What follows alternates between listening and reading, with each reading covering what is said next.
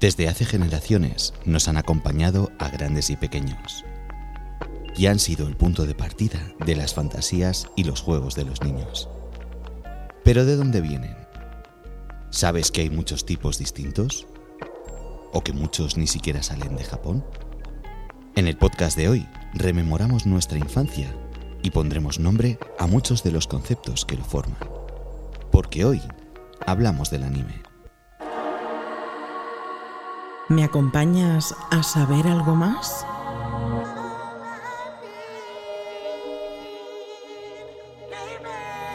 Te daremos las respuestas más ingeniosas y cautivadoras a las preguntas más interesantes. No dejaremos piedras sin mover ni tema sin tratar. Desconecta, disfruta y prepárate para escuchar las voces del lado oscuro. Con Raúl Sotodosos. Saludos y bienvenidos un día más. Gracias por estar al otro lado escuchando lo que os queremos contar.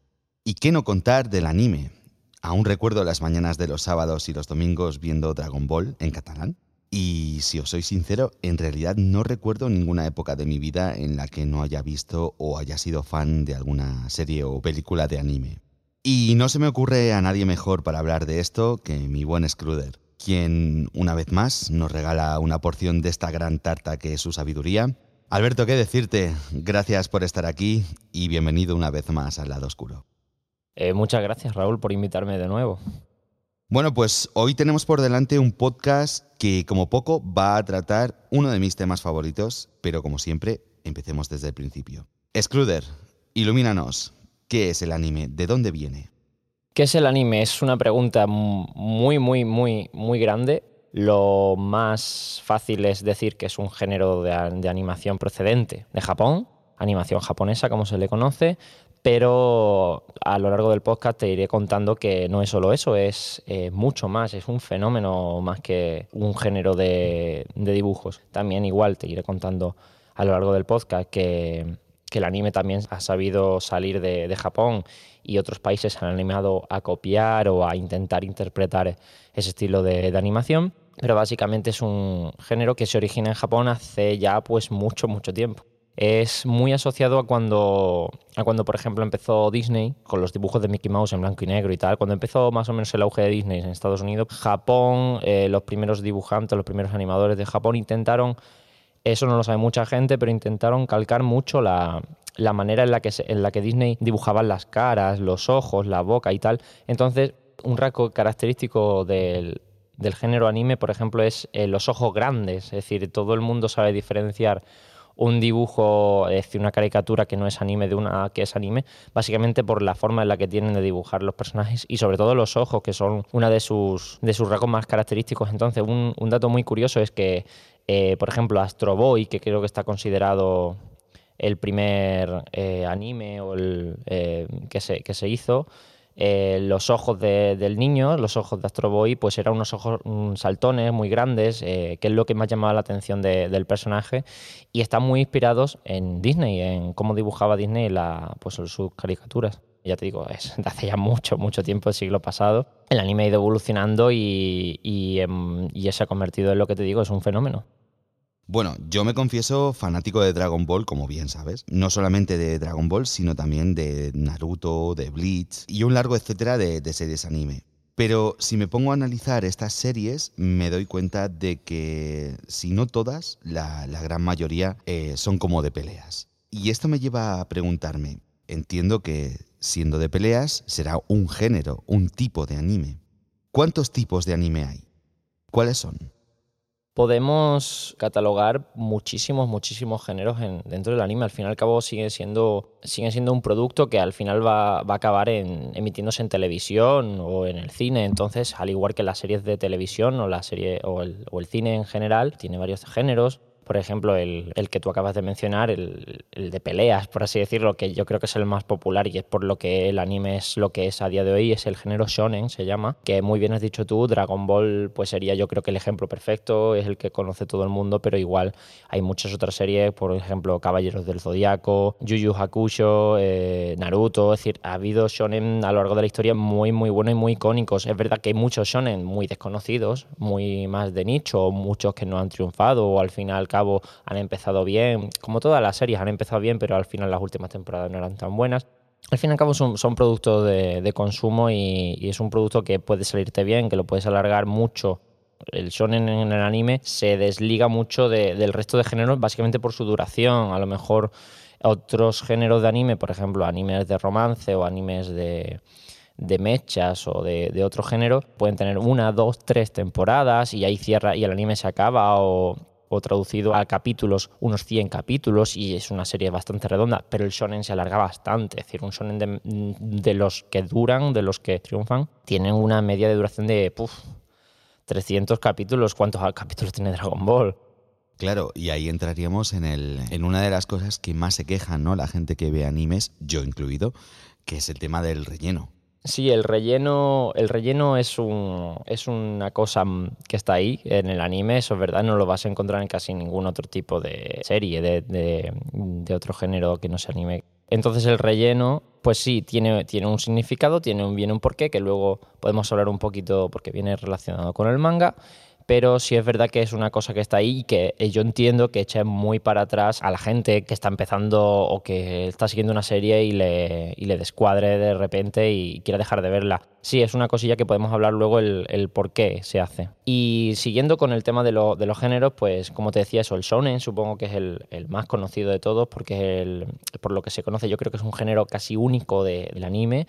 Es un género que rara vez vas a encontrar a lo mejor en tipo de animación americana o otro tipo de animación fuera de Japón por ejemplo, como decía antes, Dragon Ball, pues coge de base un poco al principio las artes marciales, lo extrapola ya con robots extraterrestres y peleas en el espacio, pero de, principio era un anime sobre hostias de artes marciales y con temática esta de mm, todo muy, muy oriental. En Naruto, por ejemplo, coge a los ninjas de por medio, eh, One Piece coge a los piratas. Siempre es muy, muy sencilla la fórmula, es un tema y a pegarse de leches con eso. Entonces, saliendo del shonen, que ya hemos hablado bastante de esto, está también un género muy característico del anime, que es el género mecha.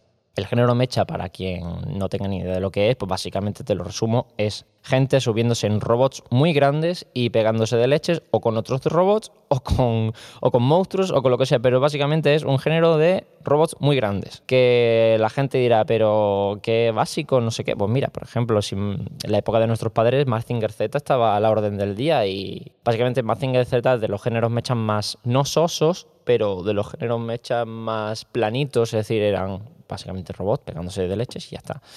Pero el género mecha ha ido entrelazando temática con otros géneros, entonces podemos encontrarnos, aunque no lo parezca, géneros mechas con historias románticas, con aventuras, es decir, con, asesinatos y con, intrigas, ¿sabes? Es decir, Japón lo ha, conseguido una cosa tan simple como robots gigantes, pues los ha, los ha conseguido convertir en, en otra cosa superior, en otra cosa más interesante de lo que es.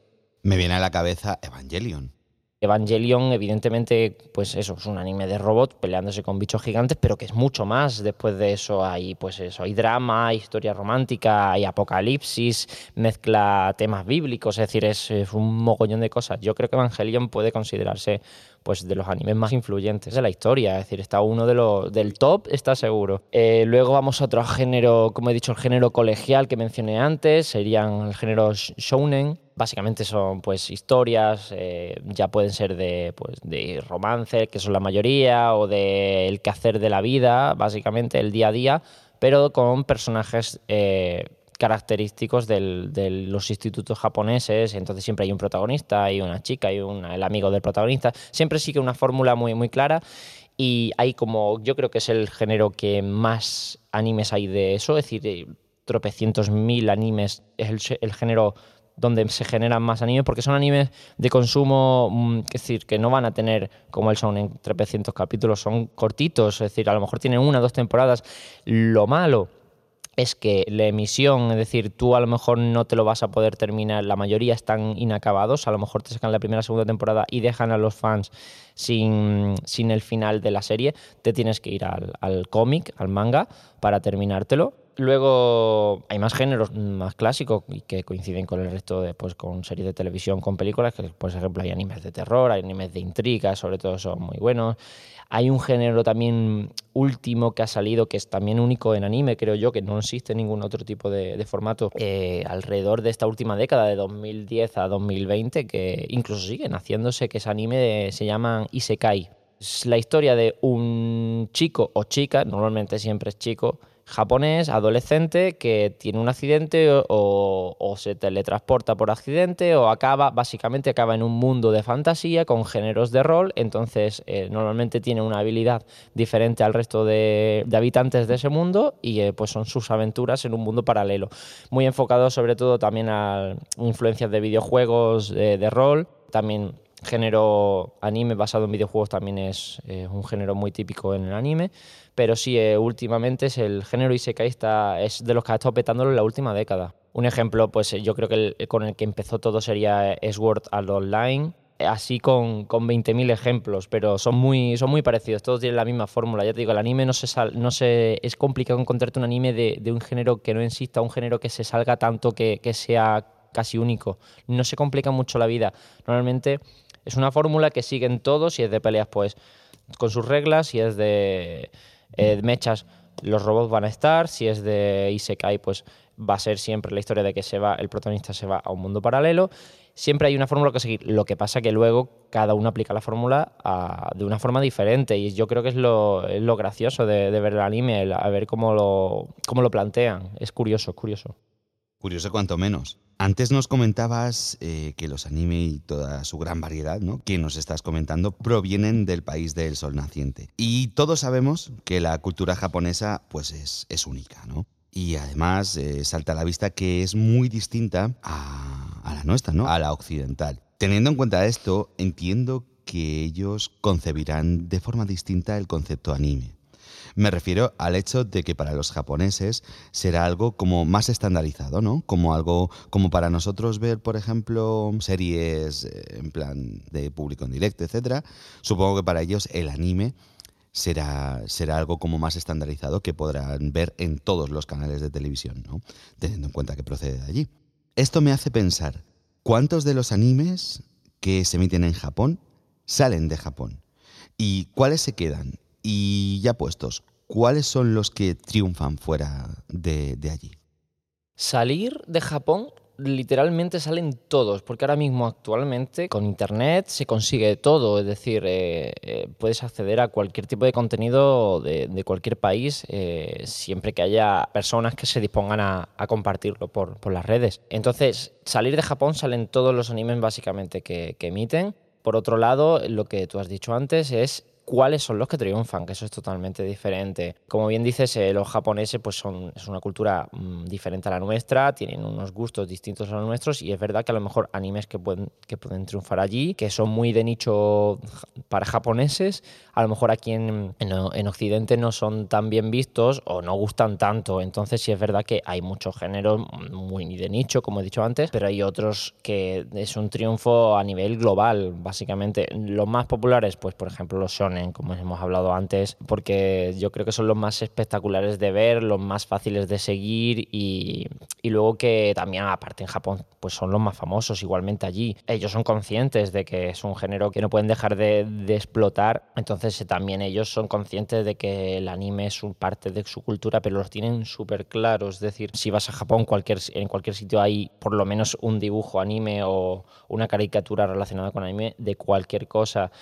Y, ellos están muy orgullosos de, eso porque es parte, básicamente, es cultura general. y yo considero muchas series animes como series que tienes que ver, eh, igual que, por ejemplo, Juego de Tronos, Breaking Bad, eh, hay yo las pongo al lado de, grandes series que, que, no tienes porque, decir, el anime no, no conoce de edad, no conoce de género. Cuando hablamos de anime, está directamente relacionado con hablar de manga, como tú decías antes, ¿no? Eh, son dos mundos muy distintos, pero con muchísimas cosas en común. De hecho, según tengo entendido, uno procede del otro. Pero, ¿son todos los animes adaptaciones de los manga? ¿Cuáles serían, digamos, las grandes diferencias entre, entre ambos mundos? Como decía antes, pues sí, eh, son la mayoría de los animes son adaptaciones de, que vienen de un manga. Alrededor, diría yo, del 90% casi de los animes que, salen vienen siempre de, un cómic, de de un libro manga.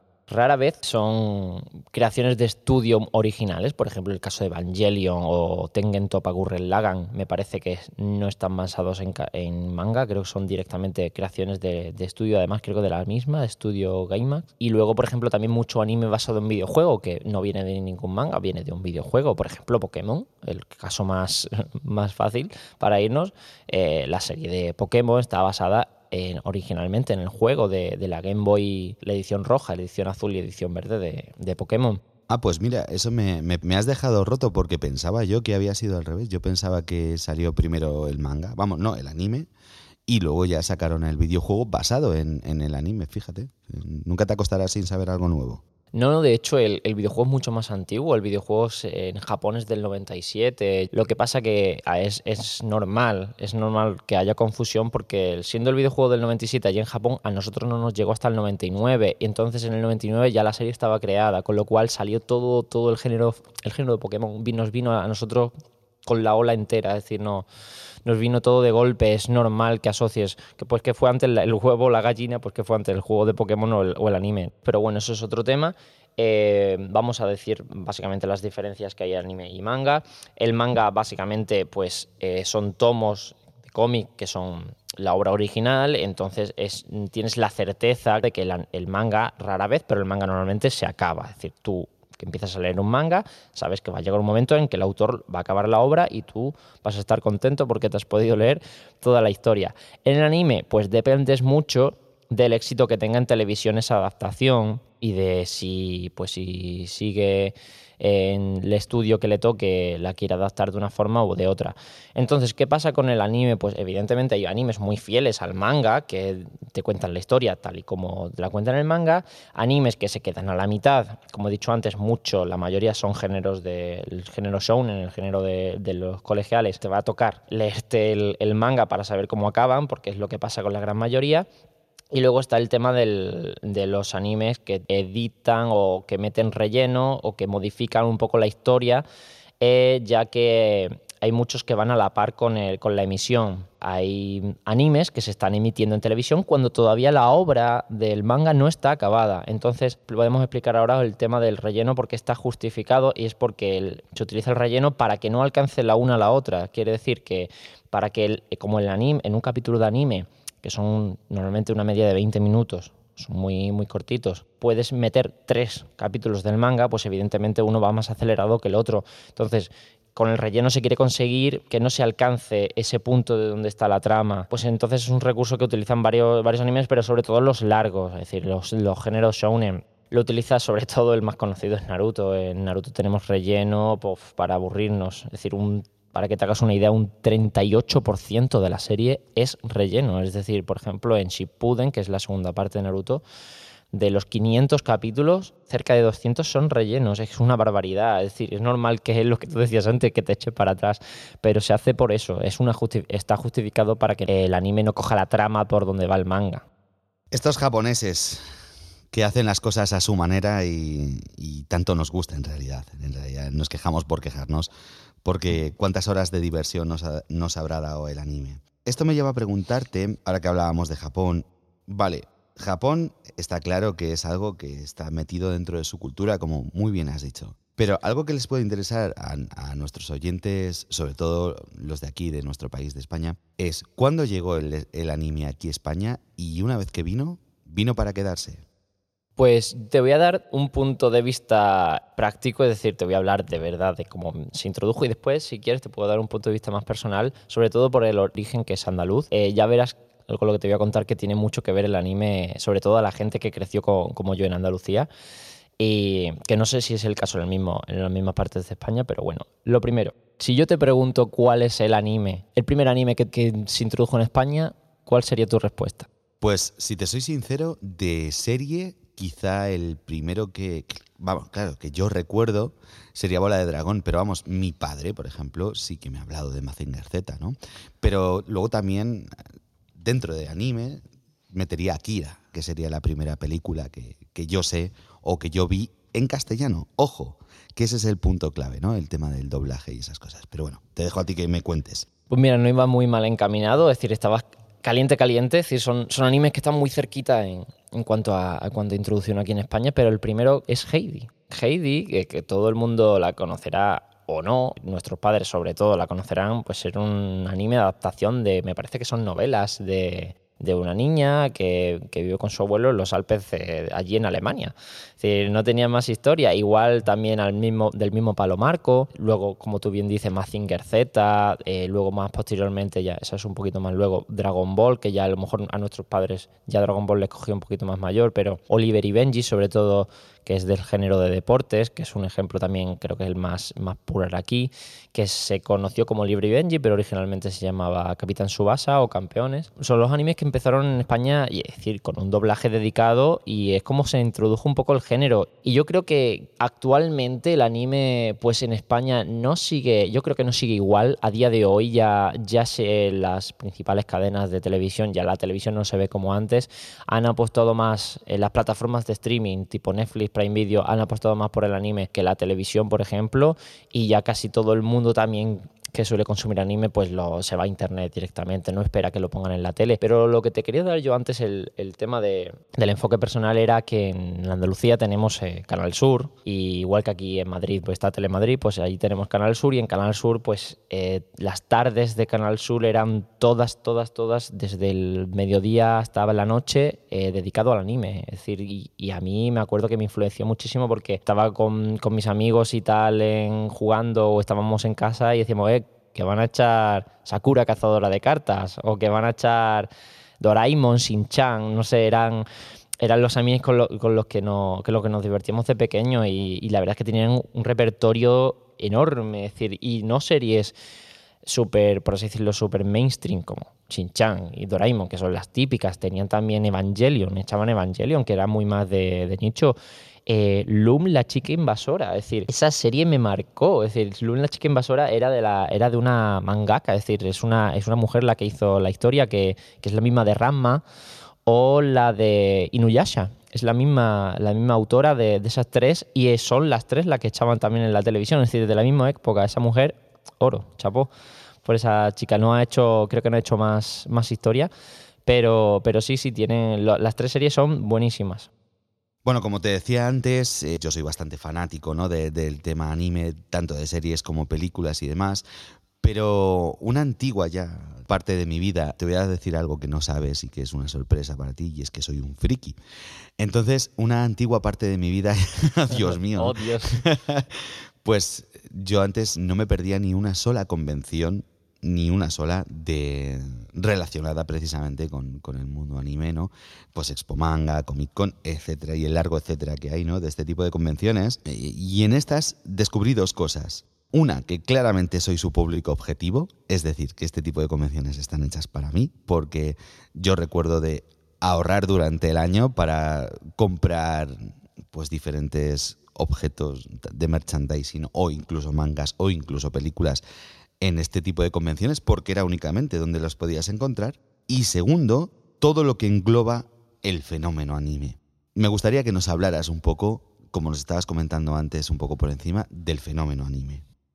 Bueno, pues como tú bien has dicho, es un fenómeno más que, más que al fin y al cabo un, género de, de, dibujo o de un género de animación, que es lo que yo empezaba diciendo en el podcast, que si queremos explicar rápidamente lo que es el anime, pues te digo, pues son, es un género de animación japonés y punto. Pero no, es que el anime es muchísimo más. Es decir, es lo que, como bien tú has dicho, el anime son videojuegos, es, un, es una forma, incluso te diría, para mucha gente una forma de vestir, es un, una forma de expresarse, eh, sobre todo por las redes, es merchandising, es coleccionables, es, muchísimo. El, anime engloba muchísimas cosas y, es una técnica, no sé si es heredada por, por los americanos, pero la de venderte el muñequito lo hacen muy bien. Los americanos lo llevan haciendo, por ejemplo, desde He-Man, la serie de Masters del Universo. Básicamente es una serie para venderte el muñeco de, de He-Man.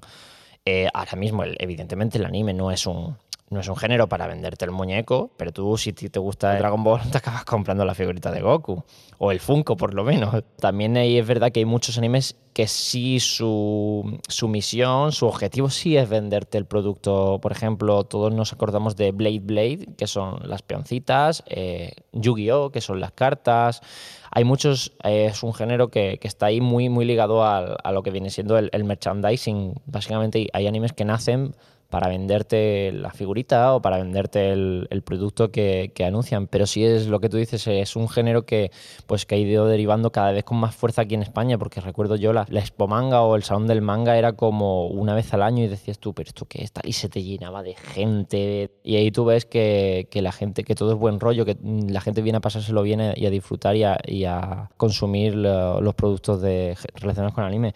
Pero, pero ahora yo creo que es tan, está tan extendido el, anime que podríamos hablar también de la aceptación que se ha tenido del, anime, que es un punto interesante, es porque antes no estaba, no bien visto, pero era raro, que, o eras el raro de la clase, yo te digo de hace unos casi 20 años o, más, que si te gustaba el, anime eras, eh, ¿qué haces tú viendo? Porque no, porque no valían Dragon Ball, Dragon Ball le gustaba a todo el mundo, no valía Doraemon no valían los típicos, no, tú, tú, te, tú te bajabas del torrent los capítulos de Naruto, ¿sabes? Es decir, tú ya eras el friki máximo, eras ya súper, súper tryhard. Te ibas a las convenciones y te comprabas los gorritos y la tal. Entonces, es, eso ahora mismo yo creo que está muchísimo, muchísimo más aceptado y es una cosa muy, muy, muy normal comparado con hace unos años. Y me alegro porque yo creo que no es el anime, yo creo que es el género friki en general, ya está muchísimo menos estigmatizado y eso está muy bien. De ello precisamente hablo en, el podcast de, Soy un Friki, el cual os animo a que os escuchéis, porque precisamente em, estos son los temas precisamente que estoy hablando, ¿no? De esa época antigua donde la gente te miraba raro por ir con una camiseta de algún anime o de alguna serie rara y como ahora pues se ha normalizado tienes que ya vivir debajo de una piedra para no saber lo que es lo que es el anime, ¿sabes? Y incluso como está influenciando actualmente a, las nuevas generaciones y a las anteriores. Sin ir más lejos, te vas a cualquier tienda de ropa normal, es decir, tipo Zara, tipo el y te venden camisetas con personajes anime, pero no, ya te digo, no del anime más básico, sino no, animes no muy conocidos o de los conocidos, pero son una cosa que tú antes, si querías una camiseta de Dragon Ball, querías una camiseta donde saliese Naruto, tienes que esperarte a que fuese el pomanga de tu pueblo y comprarla allí. Y ahora te puedes ir a una tienda y tienen merchandising de ese tipo. Entonces eso me parece, me parece muy, muy positivo para, para todo este género. Claro, esto además de lo que estamos hablando está completamente relacionado con el fanservice, a mi modo de ver, ¿no? Ya que el anime es un mundo que se nutre básicamente del hype, ¿no? Correcto, el fanservice, pues eh, al igual que pasa con el mundo de los videojuegos, como contamos en el otro podcast, el hype está también presente en el anime, no tanto como en el mundo de los videojuegos, pero sí, sí está, sí es verdad que los animes, por ejemplo, los, los más vistos o los más famosos, pues siempre tienen sus capítulos extra de cómo pasan el día en la playa, los protagonistas o o Goku sacándose el carnet de conducir. O por ejemplo Goku sacándose el carnet de conducir, que me parece es capítulo de relleno, pero me parece un capítulo de relleno necesario, porque, porque me encanta me encanta como le dice la mujer, eh, escúchame, te saca, a que puedas volar, tú el carnet del coche te lo saca y él por sus cojones mete a, Piccolo también en el fregado. Eh, grande, grande eh, Goku, Goku, de aquí un beso Goku. Y nada, sí, pues el, el fanservice no es tan agudo como, como en el mundo de los videojuegos, pero sí cumple, cumple muchas veces con, te termina la temporada de un anime y si claro, te compras la versión especial del Blu-ray, pues te traemos los capítulos extra de Naruto haciéndose un comiéndose una hamburguesa en el McDonald's, por ejemplo. Supongo que como yo te habrás topado con seguro más personas de las que te gustaría que te hayan dicho eso de, ah, pues yo nunca he visto anime. O que hablas de alguna serie, ¿no? De algún capítulo así chulo o lo que sea, y la gente te mira así como con cara de extrañeza, como diciendo, pero ¿de qué me está hablando este tío? Así que ha llegado el momento, Alberto, de elaborar la famosa lista. ¿Cuáles serían los animes que usarías para iniciar a un neófito en este mundillo? Eh, animes introductorios, pues hay varios. Te diría el que conozco que ha conseguido no enganchar al género, sino por lo menos que la gente lo vea. A lo mejor para muchos sí ha sido la introducción al género y a partir de ahí se han visto más, pero hay otra gente que directamente lo ha visto y ha dicho guay, pero no más gracias, o por lo menos no le ha dado tanto tiento al resto de, anime.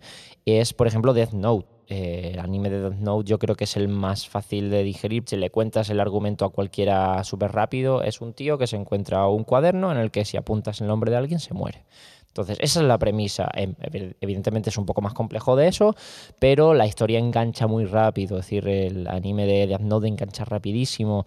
Y, yo creo que es facilito de ver. El doblaje en castellano está bastante bien, aunque yo siempre recomiendo verlo en versión original, pero el doblaje en castellano de, de Death Note está muy bien. Y yo creo que es el anime introductorio por excelencia. Luego, otro ejemplo, por ejemplo, sería. A mí es que me gusta mucho Naruto. Yo creo que la gente se ha visto Dragon Ball, que es muy complicado, nadie haya visto Dragon por lo menos de, repasada, de haberlo puesto en la tele y haber visto algún capítulo, alguien lo ha tenido que ver, pero Naruto está, por ejemplo, para el género shonen es perfecto, Naruto está genial para empezar en el shonen. Y otro más que daría yo como, como ya dato más personal y que está, es muy accesible y es muy, muy reciente y que no mucha gente conoce, es un anime que se llama Desaparecido, es una fórmula muy parecida a la de Note, es que te engancha desde el principio hasta el fin. Es cortito, es muy cortito. Creo que lo sumo tendrá menos de 20 capítulos o un poquito más de 20 capítulos. Es decir, te lo puedes ver, está en Netflix y engancha muchísimo, engancha muchísimo. Está bastante, bastante bien. Yo con esta lista que has elaborado me quedo con, con Death Note. Estoy 100% de acuerdo contigo. Es decir, de hecho, en mi caso personal, yo es el que he usado para, para la gente que nunca ha visto un anime, una serie de anime con todas sus temporadas, con todos sus capítulos. Es que incluso, fíjate, te digo, mírate la primera temporada. Porque la primera temporada ya te da un cierre, incluso. Es decir, incluso te puedes ahorrar la segunda temporada. Pero bueno, si quieres saber cuál es el final de la historia, qué es lo que pasa con el protagonista y demás, pues la ves entera. Y esa sería la, serie por antonomasia que, que yo recomendaría el único apunte que haría para esta lista sería Shingeki no Kyojin, eh, Ataque a los Titanes, para más comúnmente conocido. Creo que sería una de esas series que una persona que nunca ha visto le metes en el mundo fantástico del anime y además con una historia muy buena, muy buena. Sí, sobre todo yo creo que esos animes, por ejemplo, Shingeki es otro magnífico ejemplo porque tiene muchas cosas en común con Death Note, que son animes pero que no tienen elementos tan de anime. Shingeki no Kyojin, decía Ataque a los Titanes, básicamente no tiene casi nada de influencia oriental. Me refiero a, donde se desarrolla, es, básicamente es Occidente, es, Europa. Entonces no vas a ver pues ni, ni, saludos de reverencia, ni gente comiendo con palillos, ni, ni cosas que a lo mejor para nosotros ya son, son normales y son, o las costumbres de los japoneses que tienen ya la normalizamos, pero para alguien que, que está metiéndose en anime dice, ¿y por qué este personaje se ha puesto ahora a pedir disculpas sentado? ¿O porque hace, se ponen el, el kimono? ¿A dónde van? Es, no, no lo vas a ver en esas series. Entonces sí, por ejemplo, Shingeki estaría muy bien, pero igual eso tiene, eh, tienen que enganchar a, la persona. Pero es más, más factible que la enganche Shingeki que la enganche cualquier otra. Bueno, eh, durante todo el podcast de hoy hemos estado hablando de todo lo que engloba a la serie, sobre todo de anime, e incluso hemos mencionado pues unas cuantas. Pero estarás de acuerdo conmigo, querido Scruder, que igual de importantes son las películas de este género con nombre propio y nadie más importante, a mi modo de ver, que el glorioso Estudio Ghibli. Obras maestras como Mi vecino Totoro, El viaje de Chihiro, La princesa Mononoke, obras que nos han acompañado desde siempre. ¿Qué opinas al respecto?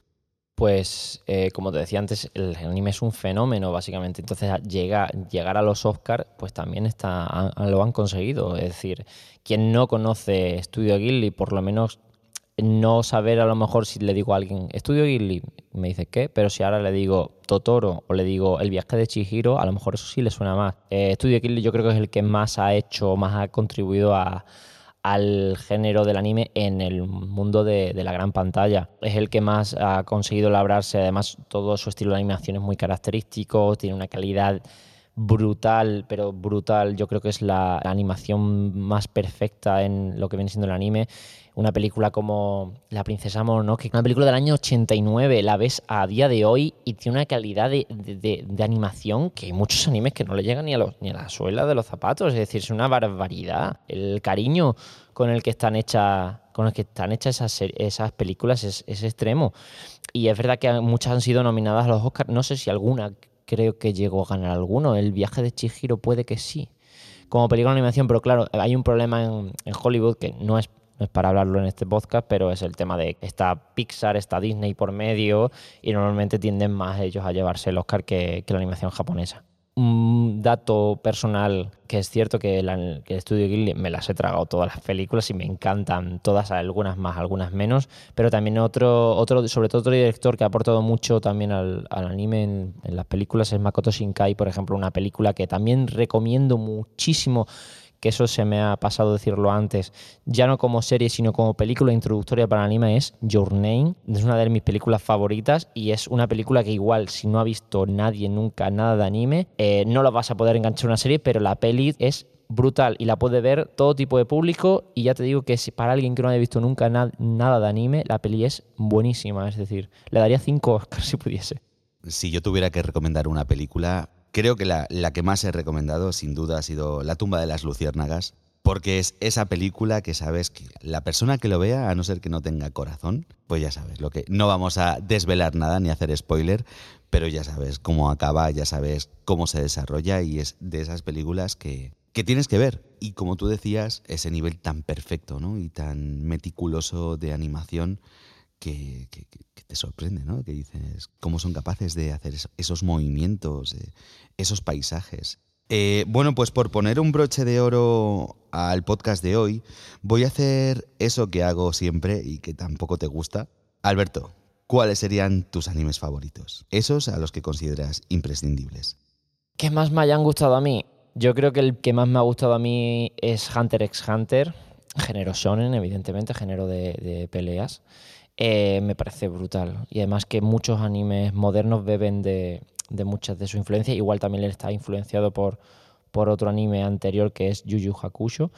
Pero Hunter x Hunter me parece brutal. Eh, otro te diría que Berserk. Igual Berserk más, más manga que anime. Berserk eh, falleció su, su autor hace muy poquito y verse me parece redondísima como, como anime. Está, recomiendo más ver las películas porque la Warner me parece, la Warner Bros. produjo tres películas de Berserk. Para mi gusto personal, Berserk es brutal. Y tercera tendría que decir, sí, sí, muy clásico, tendría que decirte Naruto. Es decir, es que, no, no es más, no es por dónde cogerme. De hecho, me la estoy reviendo otra vez. Así que Naruto siempre, siempre en el corazón. Luego, que tuviese que recomendar o que considerase yo los mejores animes de todos los tiempos, te diría que Evangelion, Shingeki no Kyojin ahora mismo es, una, es brutal y te diría que Death Note también está una de las mejores obras que se han hecho en, tanto en anime como manga, es decir, que son tres, tres de las grandes. Yo no me voy a enrollar tanto, sinceramente yo tengo tres series que para mí pues, han marcado mi vida, ¿no? Una fue Death Note. Death Note, además, yo la vi capítulo por capítulo. O sea, según lo sacaban en, castellano, el capítulo me lo veía. Y fue una serie que me marcó muchísimo. Shingeki no Kyojin. Para mí, Ataque a los Titanes. Mira, me compré la primera temporada en manga y luego vi el anime. Es, de las pocas, fíjate, que lo hice mm. al revés, ¿no? Y Shingeki no Kyojin. O sea, la, temporada final es, es brutal, o sea, brutal. La recomiendo a todo el mundo. Y mm, es que lo tengo tatuado, tío. Bola de Dragón para mí es la serie, las películas, el merchant, mis camisetas, mis funcos, mi alfombra de ordenador, eh, mi tatuaje. Es que es decir, es mi infancia al fin y al cabo y, no lo puedo pasar por alto. Y hay series mejores, es decir, que, la historia de Bola de Dragón te cautiva y sobre todo si lo has visto de niño, pues eso, lo tienes interiorizadísimo, pero para mí, o sea, no, no, concebiría un mundo sin, sin Bola de Drag. Y ese serían, porque te podría mentar un montonazo. Es, que, Oliver y Benji, es que Evangelio. Podríamos tirarnos, no sé, como, no sé, media hora hablando de, series que nos han marcado y que nos han gustado un montón. Pero bueno, como te decía, ¿no? Qué aburrida hubiera sido nuestra, nuestra vida sin, sin el anime Un mundo que además me ha hecho reír, me ha hecho llorar, me ha hecho comerme la cabeza e incluso, pues como decíamos antes, ¿no? Te, te enseña un montón de cosas porque no deja de ser cultura. Pues eso, decenas de horas bien invertidas, a mi parecer, que me ha hecho además también conocer lugares geniales, ¿no? Como hablaba antes del tema de las convenciones, Japón y sobre todo pues personas maravillosas, personas como mi buen Scruder. Qué genial tener este tipo de, de cosas en común, ¿verdad? ¿Qué decirte que no sepas ya? Gracias una vez más por aportar tus conocimientos al lado oscuro. Hasta la próxima, tío. Y como siempre, aquí está tu casa. Hasta la próxima, Raúl. Un placer siempre venir aquí a grabar estos podcasts y ya sabes, para cualquier cosa podemos repetir. Seguiremos contando con Alberto en los podcasts venideros, eh, siempre que hablemos de anime, así como cuando hablemos de videojuegos, porque este chico sabe de todo. Y a vosotros que estáis ahí, gracias por hacer que esto sea posible. Un fuerte abrazo y hasta la próxima. No olvides pasarte por nuestras redes sociales, así como las de nuestros invitados. Si quieres darnos tu apoyo, lo puedes hacer a través de Patreon. Recibirás contenido exclusivo. Y si no quieres perderte ninguno de nuestros podcasts, suscríbete.